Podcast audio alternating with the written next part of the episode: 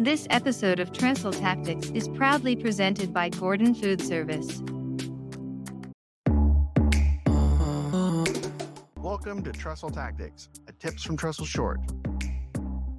We wanted to know what's going to make our podcasts more valuable to you. And the answers were simple. You want easy to implement tactics and strategies that will let you create an outstanding experience around your senior living food and hospitality programming. So let's dive in right now on today's Trestle Tactics. Thanks for joining me today on Trestle Tactics. In a previous episode, I talked about creating a culture of customer loyalty. And one of the things I mentioned was anticipating customer needs and making that part of your culture. Well, I want to share with you four things that you can do that will let you embrace every customer problem correctly and be able to anticipate those customer needs successfully in almost any situation.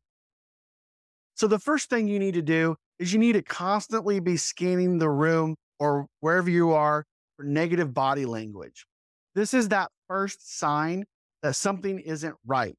If we're trying to anticipate a customer's needs, the first thing we need to look for is an upset customer, right? And so looking for things such as facial expressions or folded arms or something that gives you that kind of negative vibe from a person, that's what we want to start looking for. Always be on the lookout for that. That's the first step in anticipating a customer's needs. The second thing you want to do is always be looking for a service bottleneck to fix.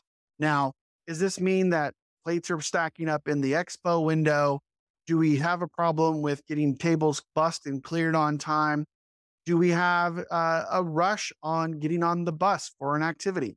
Whatever the bottleneck is, when you see it, take a moment to take a mental note of it and then try to solve it before it becomes a much larger problem or it becomes a consistent problem.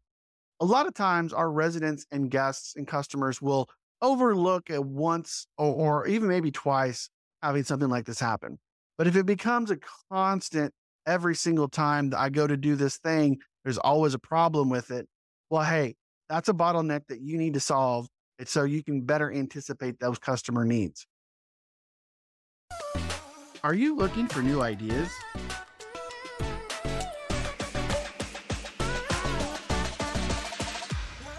Then you're invited to a once a year big show. Gordon Food Show. Taste hundreds of new products. Learn cutting edge culinary trends. Attend expert led presentations. Connect with industry specialists. Special show only discounts. Gain valuable insights. It's free to attend. The possibilities are limitless. Start here, go everywhere. Gordon Food Service. Third, to be successful anticipating customer needs, you want to make sure that you do not avoid a guest with a problem. There are so many times, especially for me early in my career, where I was really nervous about talking to an upset resident about whatever the problem might be. I was always worried about the reputation of myself, or I was worried about that person, whether or not they liked me or if they thought I was doing my job well. What I learned though, by taking those problems head on, is that I gained their respect, I gained their trust, by knowing that I was going to tackle those problems head on. So if you avoid guests with the problem, you're never going to be able to solve those problems and anticipate the customer needs the way you want to. The last thing I'll share about anticipating customer needs, and I think this is probably the biggest one, is be vigilant about resolving the small problems before they become big problems. Now, there's nothing worse than having a one item here. Uh, oh, I got a cold meal one day. Oh, I didn't get ice in my water. Oh, uh, my dessert came out in a smaller portion size than I'm used to. In a one off situation, that's not really a big deal. We know that mistakes happen. Our residents know mistakes happen. But if you let these little small things bottle up and can snowball, then they become big problems. There's nothing worse than having a resident come sit in your office and unfurl their list of food complaints or unlist their or their list of issues with your community. And as they rattle them off, you go, man, that's a easy fix. That's an easy fix. That's an easy fix. that list of 15, 20 items that are really small and easy to fix just became a big problem because now you're contending with a resident who may be looking to move out or worse, talking bad about the community. Think about resolving these small problems and meeting them head on. That's how you're going to anticipate a customer's needs. And that's how you're going to be able to really make residents happy when you embrace every customer problem and solve it proactively.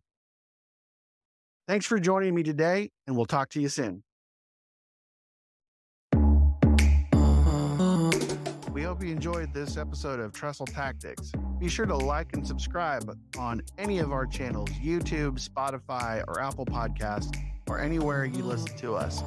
Also, be sure to follow us on any of your social media channels at Tips from Trestle. Well, thanks for joining us on this episode of Trestle Tactics.